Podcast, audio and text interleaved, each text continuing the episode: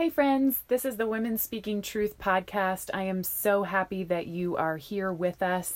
My name is Galen, and I'm here with my friend Andy. Hey, you guys, welcome to the conversation. We really want you guys to feel a part of it. We are women who are fiercely focused on God, um, and that is something that we do together in community by gathering around Scripture to see what it is that God wants to teach us, how it intersects with our just everyday, normal, ordinary lives. Um, and really, we want to discover as a community where He's calling us um, and and how to live with intention and purpose every single day. Well, seriously, Galen, for me, I could say this with a whole lot of truth. If I'm not going to live as a woman fiercely focused on God through His Word, I'm going to be adrift. Mm. That's just the facts of it. And you know the thing? Sometimes I know that I'm drifting. A lot of times I don't. Yeah. You know what I mean? Yeah. And so we don't want to be women who spiritually drift. We don't have to be. We're going to be women who are anchored seriously. Like the proof will be in the pudding as we often get it wrong, Galen. Often. See, because the thing is, it's like if we're fiercely focused on God, we're making it, like making the spiritual grade. That's so just not true. No. And the guy that we're going to look at today is like the epitome of in the Bible, a guy who, man, do we call him a man of faith, rightfully so. Galen, he stunk. Like mm-hmm. it, it did not go well for him because he is just like you and me, like flawed, human, broken, has, right, has his sinful. own desires and appetite, control, can't see the end. So I hope today we come out of this conversation really encouraged that wherever we are, today is a day to live faith ish toward God. And I want to talk about this word faith ish later. So, Galen, um, we're going to be talking about our man Moses as we're going to look at him in Hebrews 11. So, before we get there, uh, where I know this feels like left field, but friends, you're going to see the tie in in a second. Galen, where did you grow up? And who were your mom and dad? Who's your family? And how did that influence you, do you think? Oh, that's a great question. So I grew up in Maryland. Um, beautiful area. It's called Solomon's Island. Is well, that's the most well-known town. The town I actually grew up in, the name was Lusby, Maryland. Wait, did you actually grow up on an island, like by not, the coast? Well, not on an island per se. Galen of the Island. It's like I wish a, a movie coming soon to theaters near you. Yeah, it'd be pretty boring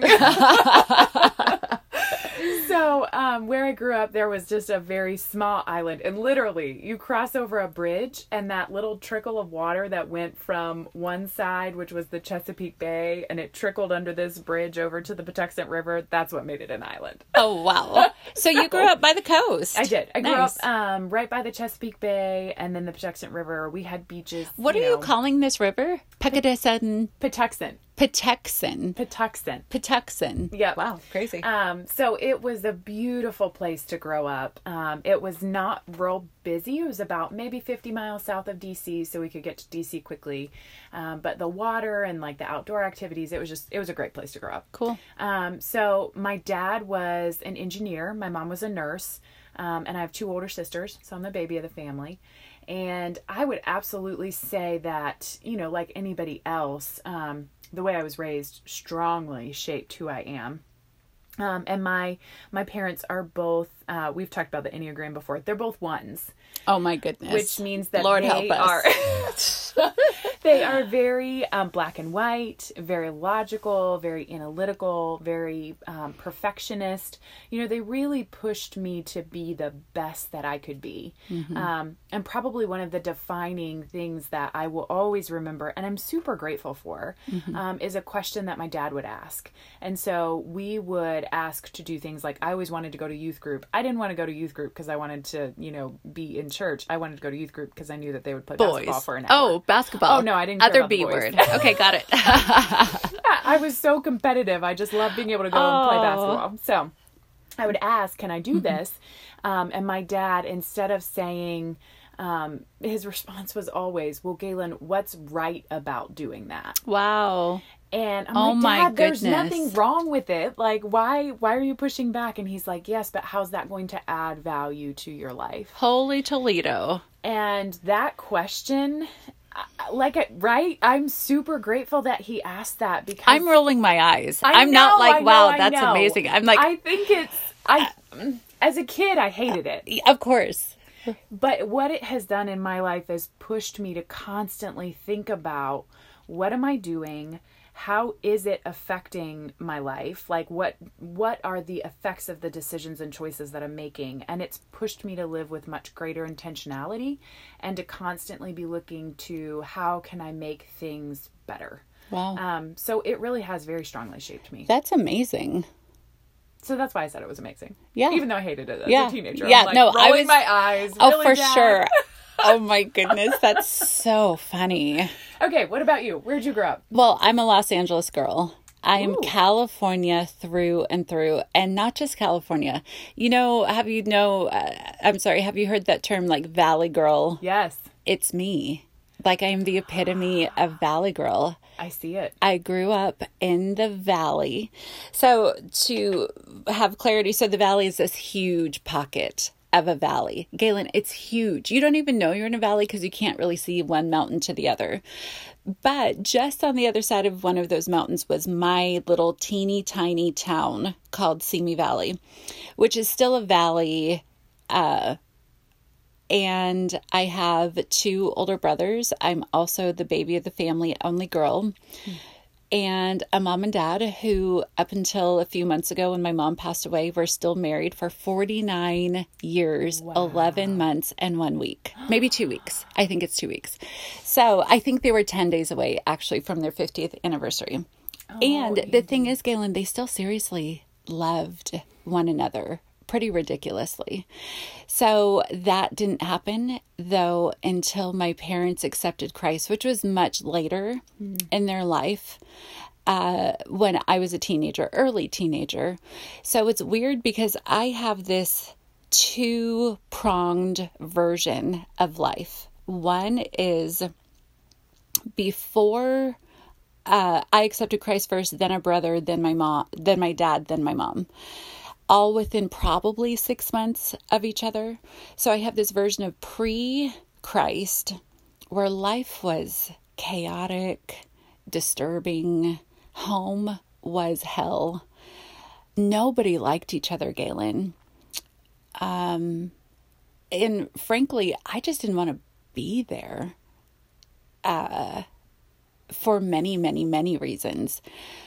Because God came so powerfully to us individually as we accepted Christ, and then my mom and dad doing that so closely together.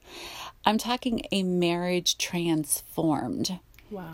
We were not a family that talked about things, and uh, we really didn't, therefore, know how to talk about these changes that God was doing in us. So we didn't. It, but we knew they had happened, and we were experiencing the blessing of God and our family. And uh, so, yeah, growing up was this two prong thing, which in the last podcast, I do remember talking about this duplicitous life that even is has shaped the family structure was like one side of the coin without Christ, then another with not a bunch of merging or explanation for the both. Um, yeah, lots of mistakes, lots of stupidity. Um, but because, and we'll get into it in another podcast, because there was a gaping, bleeding hole in my life, I needed God um, deeply. Wow. And the things that I had to hope in, I knew they would not see me through. I knew it was useless. I'm talking at eight years old. It's useless to expect fulfillment or happiness uh, or completeness in my life in X or Y or Z. I knew Jesus was for me and that I was for him. So even from a young teenager, even though my life didn't shape out well with choices I made, I loved Jesus because he truly first loved me.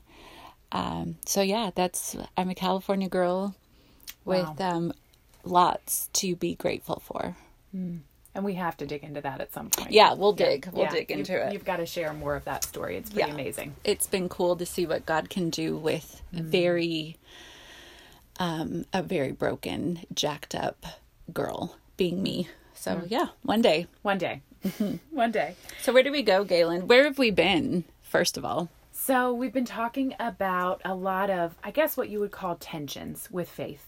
Um, we've been talking about things that we can see in our lives that are kind of symptoms of where we haven't fully committed to having faith in the power and the promises of God in our lives. Um, so, places like fear, um, failures, uh, excuses. We've talked a lot about this in relation to Moses. Um, and so now we've kind of shifted gears and we're talking about okay, what is faith? Um, last week we tried to really define and, and set that foundation for the next parts of our conversation, which are talking about what is faith actually? What does it look like? Um, and what does it produce in my life? Um, so, what are the you know what are the symptoms or what is the fruit of um, of actually clinging to that faith or faith being the substructure of our lives That's a great question. I have spent a lot of time asking what's in it for me if I live by faith? Like, really, Galen? Because this life of faith, I rightly or wrongly assume it's difficult. right It's not intuitive, it's counterintuitive. I don't operate by my human desires or what comes out of me naturally. That's not a life of faith. A life of faith is death, uh, spiritual death uh, to Andrea Bruce, a decision to put me last or an intent to put me last in order to put God and others around me first. Galen, that's not such a beautiful picture of a lifestyle. And I know for me, my question has been, what makes it worth it? You know what I mean? i do And that question, I think, somewhat is going to be what we touch on today as we talk about this identity that you're going to take us, this idea of identity that you'll take us into. So I think we'll keep touching on that because really, uh, a person can't just answer that question.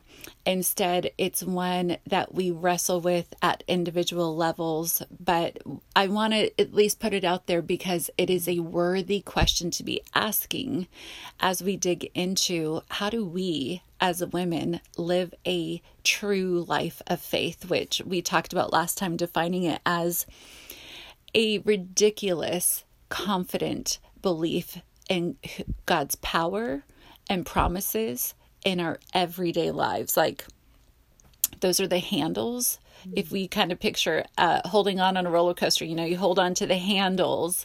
One handle is God's power is going to be there. It's working for me. It's for my good. It's for His good. It's for the kingdom of God. It's for the good that's going to come in the next life to come for those who are in Christ. It's heaven.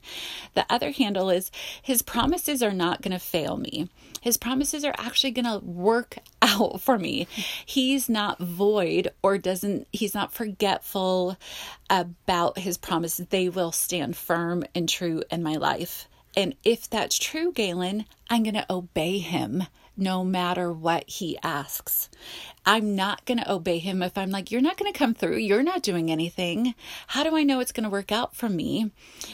I I will deeply hesitate to obey whatever God puts in front of me, but it's a game changer if I'm like, I believe He is powerful toward me, and I believe He will fulfill His promises toward me in my everyday life. I'll obey Him, or at least be much more inclined. So, Galen, how do you want us to start? So we've been a little bit in Hebrews 11, and so let's start there. Um, that's, I think, the most obvious place for us to start.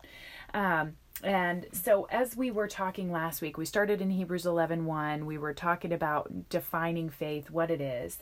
And so, you know, this whole chapter then begins to break down example after example after after example of people in the Bible who define faith, who were a picture of faith. Yeah. And so I was super curious when I started digging into it. I'm like, okay, I got to know what it, what they say about Moses because that's just where God has had me for Yeah. so long. Um, and so if we jump down to verse 23, that's really where it starts. And and as usual, you know, I read one verse and I didn't get very far. I got I think I maybe halfway into the second verse before something really grabbed me Yeah. um, and and that's part of what we were talking about a few minutes ago is this idea of identity and where we're from. Um, so i'm just going to start in verse 23 by faith moses' parents hid him for three months after he was born because they saw he was no ordinary child and they were not afraid of the king's edict.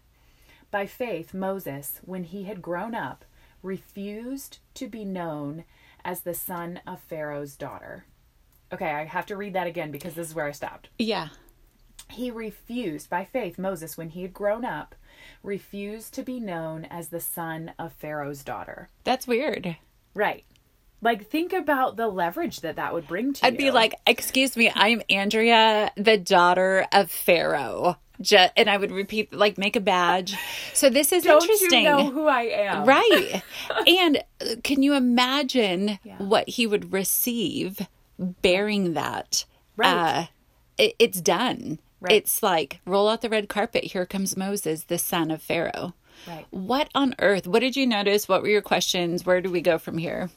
So that just grabbed me, Mm-hmm. um, and I'm just going to go ahead and give it away. The bottom line, and and really, what the bottom line is in this verse is that faith confirms that our identity is not our name that we grew up with, um, where we're from, our job, our what we produce. It's not any of those things. Our identity is a children of God. And so that's what faith does. It takes us from a place of um, saying, This is who I am, to this is who I am as a child of God. Um, and so faith confirms that our identity is that we are children of God. Because just to clarify, verse 24, it was by faith. Yep. like through faith, th- by faith, of faith, uh, Moses refused to be called Pharaoh's, um, be called the son of Pharaoh's daughter. Uh, So that means, isn't it weird?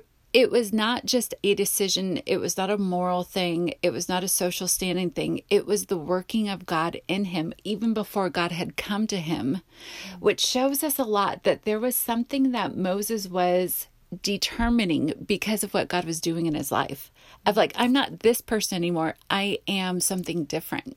Yeah. How do you think that looks? Uh,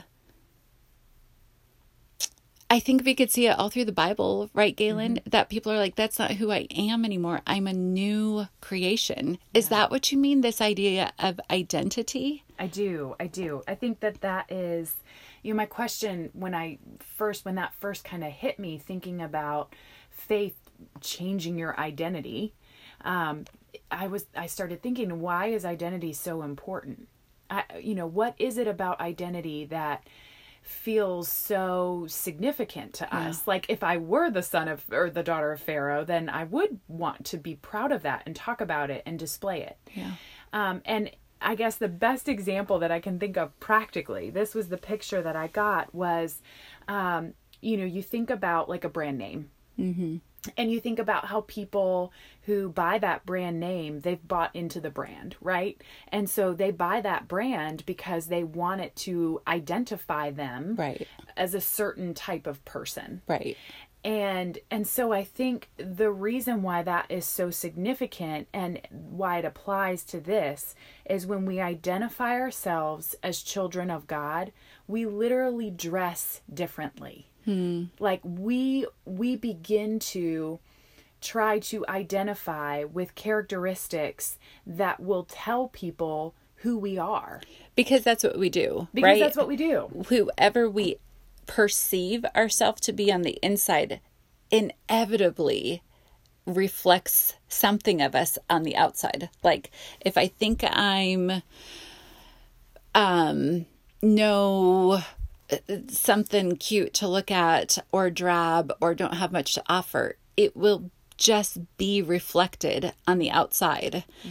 If I think I am the opposite of that and like flashy and people ought to notice me and I'm a benefit to others, you'll see it but reflected in physically. Mm-hmm. So you're saying then that as children of God, this faith deposit in us, this life of faith, it's not simply a characteristic, it's a non negotiable as a child of God, it will be like a brand, like clothing and how we display ourselves reflected on the outside. Is that what you're saying? That's exactly what I'm saying. And that's a lot to swallow, Galen. I know it's a lot. Because I want to naturally compartmentalize faith. Right. And be like, it's just like one of the other fruits of the Spirit, which I get they ought to be reflected.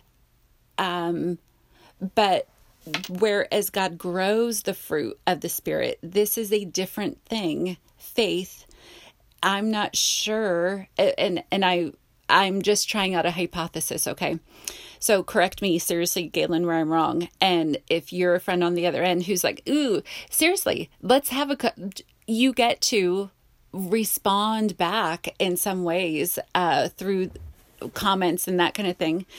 But Galen, faith is a non negotiable.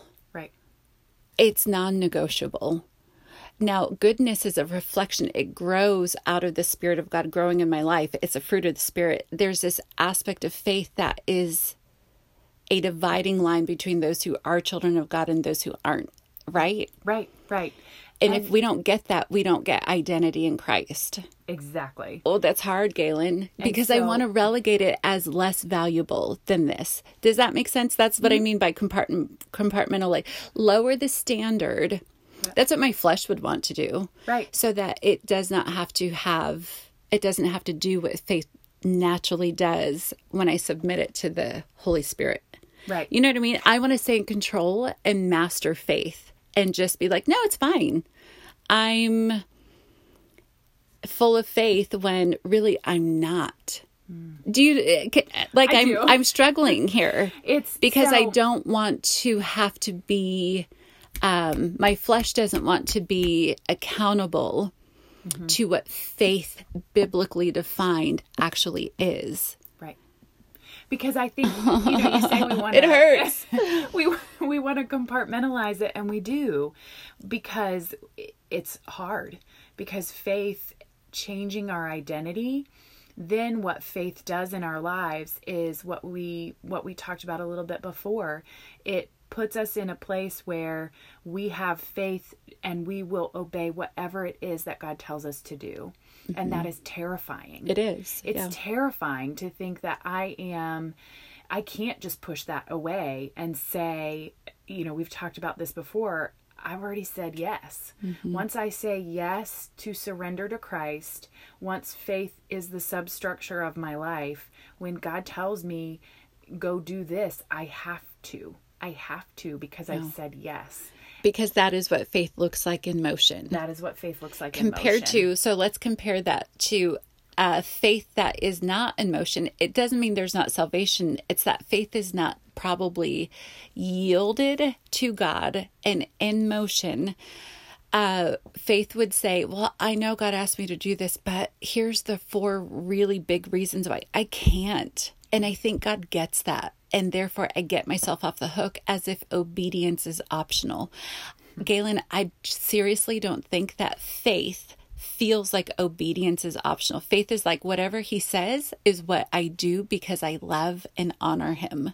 Yep. Versus a life that is not faith filled and fueled says, I know God's asking me to do something, and here are the reasons why. Or I don't know if God's asking me to do something because I'm not with Him. Mm. Or I don't care if God's asking me to do something. Yeah. Um, this is a stark difference. Yeah. Uh, it's not, faith is not something to compartmentalize. No. Particularly like last time we talked about Hebrews 11 6, it's like faith is what pleases God. It's what pleases Him. And if we want to be, and I think we do, women who please God, it is a life of faith. Can I just say one more thing here? So, as I've been uh, with Melissa. If you're on truth groups, you know exactly who Melissa is. Melissa leads truth groups with me. We've been looking at faith.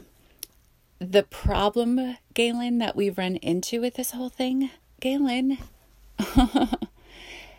I think there's a lot of evidence that we, including me, have said, I am to live a life before God that is faithful.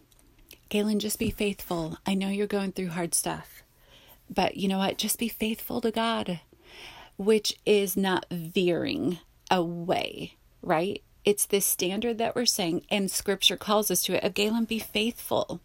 This is a call of scripture. But Galen, I think I think in this effort to be faithful, which means not veering away, but kind of not going crazy, that it has in our effort to be faithful to God, maybe we've gotten ourselves off the hook of being faith filled. Hmm. Do you see what I mean? Par- I like uh, contrast both of them. Faithful means not going far off track. It means staying temperate. Mm. It means kind of being vanilla.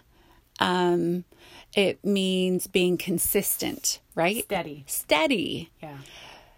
I'm not sure faith is the same thing. I don't see that in these examples in Hebrews 11.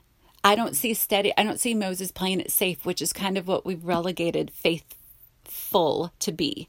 Galen, just don't go crazy. Be temperate and be steady. I don't know that God calls me mm. to be um, this thing that we've defined it today as faithful. I think it means Andrea Bruce be filled with mm. faith. I'm not sure that. Do you see what I mean? I, I get myself off the hook by being yeah. like, Andy, just be con- d- consistent, meaning status quo, so that I'm not in the wrong. This is almost the opposite in some regard of faith filled and fueled. So I keep getting this mental picture coming to mind, and maybe it'll make sense and maybe it won't. But I have this picture of kind of what you're saying, and I'm picturing this river, right? And it's it's flowing along, it's going fast. There are rocks, there maybe are some waterfalls, things like that. Um, God's movement, you know, He is moving, He is working, and I have this picture of if we are faithful, maybe I'm in the river.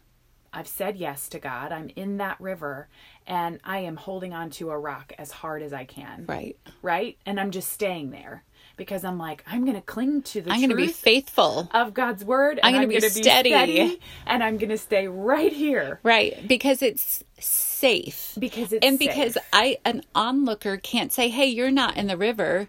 Oh, I'm in the river. I'm in the river. I'm absolutely in the river and I'm hanging on for dear life right here. I'm not going anywhere. Or I'm lounging on the rock. I'm right. in the river enough. Uh, you can't say that's not in the river. Right. Versus this idea of God's work moving and shifting and breaking things up and moving us forward into the current calling, of the Spirit the moving us. Of the Spirit. And when I let go of that rock and and say no i'm going to be faith filled that mm. i'm going to let god's calling and his movement take me in obedience to where he is going that is the difference oh galen that feels like a relief. I mean this idea of being faithful because i'm in the river galen i think we might be in error as women as people. And i'm i'm saying this because of this. I'm saying how many times have i said to you galen i think god's just asking me to be faithful? That's not wrong in and of itself. You're in the river. You know what i mean? Right. and your intent is not wrong However, I think this idea of steady Eddie status quo and not going on nutso has robbed us of this I principle of being faith fueled, faith filled, which Galen, I don't think they're the same thing. So I wanted to cross that bridge for us as just like a heads up. Do you know what I mean? Yeah. Because um uh, can I talk about something for a second, Galen? Mm-hmm. It's kind of off topic, but it is in this vein of faithful versus faith filled. So you want to roll with my punch for a second? I will roll with your punch. Galen, it's not cool. So as I've been looking into this thing, um, at, with this recognition of this differentiation between faithful, which is a bit status quo, just don't mess it up, Andy. Don't have something to be pegged and guilty of, versus faithful, which is like a reckless abandon to what the spirit wants come hell or high water, right? Mm. No matter what. Yeah. So I've been praying personally as I'm looking at this idea of faith and asking God, "Ugh, like, what do you see in me? You, I am a woman of faith because I'm in Christ, and therefore He has given me a measure of faith. It's like we talked about last time, it is my substructure, it is my desire. So I've been asking God, where am I living faithful, safe, and therefore um, misguided, uh, disillusioned that I'm actually, because here's the problem. It's like, oh, Galen, I'm living faith filled because I'm being faithful. You know what I mean? That's the problem. Yeah. So I've been asking God, God, would you nurture and would you teach me to nurture the faith that you've already deposited in me? Hmm. Like, would you do something with the faith in me? Because I'm trying basically to manage, like the rock, the person holding onto the rock or sunbathing and my feet are dangling in the river manage faith so that I'm quote unquote faithful rather than faith filled. For me, I'm not saying for everybody because we're called to both. I'm not saying for everybody that we're doing this. I'm saying I'm watching it happen to people around me of like, ooh, Galen, I think we might be off base on this. Mm. So, God, would you teach me to nurture the faith you've already given me? Because typically I would just be like, God, will you give me faith? And I think He's like, baby, I already have and you're choosing safe. And really, the reason I'm choosing safe is because I love myself more than I think I do. And I'm choosing my own safety because I love myself. You know what I mean? Mm-hmm. So, this is what I've been praying for. Not long, but three, maybe four weeks. God, would you nurture and would you teach me to nurture the faith that you've already given me? So, Galen, something really bad happened. It it did not go great. Oh. Today's a Sunday, so it wasn't today. It was um, last Sunday, Okay. a week ago today. Oh, Galen. So part of this prayer has been, God, would you teach me to nurture the faith you've already given me? In other words, He's already given it to me, Galen. Instead of me being like, I expect you to give me more. No, nope. God steward my heart so that I'm a good steward of the faith you've already given me. So with that, I'm like, God, oh, I'm thinking, oh, Galen, so to move in faith means to obey when I sense the Spirit asking me to. And I'm sort of playing games in the last few weeks of like, oh, well, what if He asked me to do this? Like, well, what could it look like if I'm asking God to do things with the faith He's given me? It's going to result in, I think, obeying Him when He gives me. You know what I mean? Yes. And I don't like it. So last Sunday, our church is open. Uh, there's certainly COVID 19 because right now it's November. Oh no, it's end of October. so we're in 2020. We're abiding by it's super cool. There's masks. It's great. There's social distancing. It's kind of weird, but it's what church is for us right now at my local body. And my pastor was super sensitive to the Holy Spirit. And he came out after a set of worship and he said, Gang, and we were supposed to take communion. Were you there, Galen? I wasn't. No. He said, We were supposed to take communion, but roll with me because rather than that, I sensed the Holy Spirit about 20 minutes ago leading me to talk to you guys about a certain local body thing. And he brought it up, and it was a touchy subject. Mm. And it was not easy to hear. And Galen, at least for me, I could tell you, I sensed God deeply in it and it was gracious and it felt precious, like precious. And I think as a church, we got it. And toward the end of his probably 10 minutes of talking about this, Galen, my heart was beating so hard, I could feel it pulsating in my ears. Wow. You know what I mean? Yeah. I'm not just saying my heart was beating like a drum, I'm saying it was, I felt overcome. Wow. My upper lip was kind of starting to sweat. I'm literally, I don't sweat.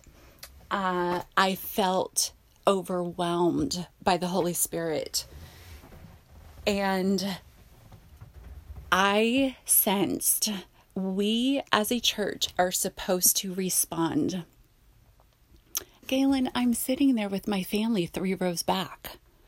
I am not a, I'm not on staff. I don't have a place. I, you know what I mean? Yeah. And I'm sensing like, oh God, this is faith. And I have already said to you multiple times, whatever you ask me to do next, my answer is yes. Whether it makes sense to me, and even if I can determine a good outcome or I can determine like a bad outcome or something unseen, I don't know how this is going to go. This might not go great. I'm going to, I might look really stupid. I might, Galen, be flat wrong and fall on my face publicly because sometimes that's what faith can look like for me and for you and for others. Yeah.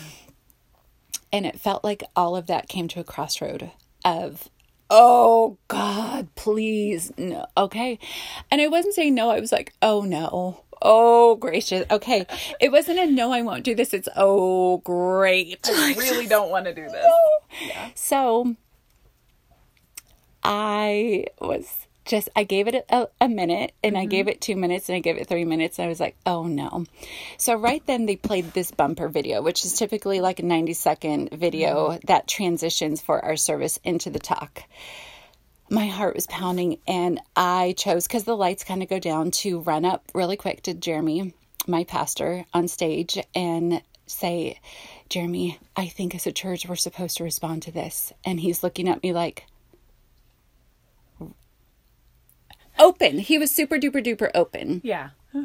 and I threw out a couple ideas, and he's looking at me, and I was like, mm, the lights came back on, so I rushed right back to my chair and sat down. And my family's looking at me like, Mom, what did you just do? And I'm like, I don't know. But I sat there totally distracted for almost the rest of service, just thinking, God, I don't know if I got faith right this time. Like, Galen, that's the problem. But here's what I do know, Galen, and I'm not saying it's beneficial. I know that I sensed I was supposed to, right? Like, and I knew it was going to be as messy as basically possible in that setting. But, Galen, I, here's the oh, only silver lining I did it. Like, you did it, you obeyed. I did, and nothing came of it. You know what I mean? And even this morning, sitting there before church, uh, which by the way, I did apologize. I meet with him and a couple other guys on Tuesdays. So the following Tuesday, I was like, Jeremy, and I didn't give him all this backstory of like, I felt like I was supposed to. I said, Jer, hey, please forgive me because, um, by the way, Galen, what I'm not saying is I regret doing it. I don't. I am saying, I said, Jeremy, please forgive me for distracting you mm-hmm. in the flow. Um, and then this morning before church, I sent him a quick text saying, Hey, just so you know, if you need somebody to come distract you in the middle of service, I'm your girl. ha ha ha. But Galen, my point is sometimes we get faith really right, mm. sometimes we get it really wrong. I don't know which one this is. All I know is like, I want to be a woman who's willing to do the thing. Mm. But where's the line, Galen, of doing this without recklessness right. and res- doing it in responsibility? Praise the Lord, there wasn't a repercussion where there was yucky or damage. There wasn't. You right. know what I mean? He was like for six seconds, like, oh, okay, it, it, there's right. no damage done. No. But Galen, do you have an answer for us? Like, how do I know how to not be reckless when it comes to faith? I think first we obey what the Bible says every time. Right. And in my case, there's nothing that says I can't be f- sense the Holy Spirit and just whisper something to my pastor. You know what I mean? Right, right. But I don't like this thing, Galen. It's not safe. Mm. It's far more about God. I'm concerned about how I look in the midst of it. You know what I mean? Right. I want to be concerned about how God looks. Are there any other things that you feel like safeguard faith and moving in faith for you and for us that you would share? I think that um, obviously being very grounded in scripture, I mean, that is, that's what God tells us is that we have to, you know, kind of what you alluded to, when we are doing something in faith, it, it can't be outside the bounds of what scripture tells us that we should or shouldn't do. Um, and I think this idea of being obedient in faith, um, the Bible does give us specific scriptures that talk about hey, if you are living in faith, if you are identifying as a child of God, this is what that looks like. And I think that, um, you know, knowing that that's how God describes what it looks like for us to be chil- his children, um, that knowing that and putting our trust in that is so important to safeguard, um, you know, our obedience in faith. Does that make sense? It does. It's interesting that you use that word children too, because children are kind of ignorant because of obvious reasons. And doesn't it feel sometimes like when we are moving in faith, that's kind of what it feels like is ignorant, naive, unaware, uncertain of the outcome. Um shifty like faith when we're in the hot seat and get to move into it, being invited into God's story with it. Galen, it's not what it's cracked up to be as far as the feeling that we can have. It could be this overwhelming, terrifying, um, embarrassing feeling. A friend of ours, her face turns blotchy, bright red when she is moving with God and typically opening her mouth of like, uh, I think this is what I'm supposed to in- interject here. For you, I know that you have felt like this even these days, moving in faith in a relationship where it's it feels counterintuitive and against the grain. Um, and I feel like oftentimes it feels like I'm desperately holding on to the rock when because it feels funky um, instead of moving down a river. Um, and the difference is choosing to not be in control. You know what I mean? I think that's why it feels so funky. and it feels it can be messy it can be complicated it can be um, it cannot produce the outcome Yeah. that we would expect or that we would Bingo. see Right. um, and i think we talked about that before knowing that sometimes god asks us to do something out of obedience that it's like he told moses hey you're going to do this out of obedience to me you're going to tell them i sent you you're going to go i'm going to give you the words to say and guess what pharaoh's going to say no Yeah. um, do it anyway Yeah, I remember stepping out in something that I've kind of alluded to about five years ago. Of just, it was a serious, it was like a tricky faith. And um, I know a friend told me that's exactly what it's supposed to feel like. Because I'm like, this feels so counterintuitive. Isn't this um, a sign, if you want to use that word, that it's like wrong. And my friend's like, this is exactly because you're letting God have more control than um, than you are. So if you're in that boat, we want to encourage you. Um, the current of the spirit is the safest spiritual place we will ever find ourselves. Talk about counterintuitive, Galen yeah and holding on to the rock is life draining as far as the Spirit of God moving in our life. I don't know, Galen. It's okay for us to feel like this is all wonky uh, rather than we've got it all together. Um, so I want to be surrounded by women like that. You know what I mean? Mm-hmm. Who are like, Andy, let go, let go of the rock, and okay, you're going to get it wrong. And to be like my pastor who's like, okay, I don't know what that was. And I'm like, I don't know either, but I think as far as God is concerned, I would do it that way again. You know, yeah. it yeah. stinks because it's not cut and dry. It never is.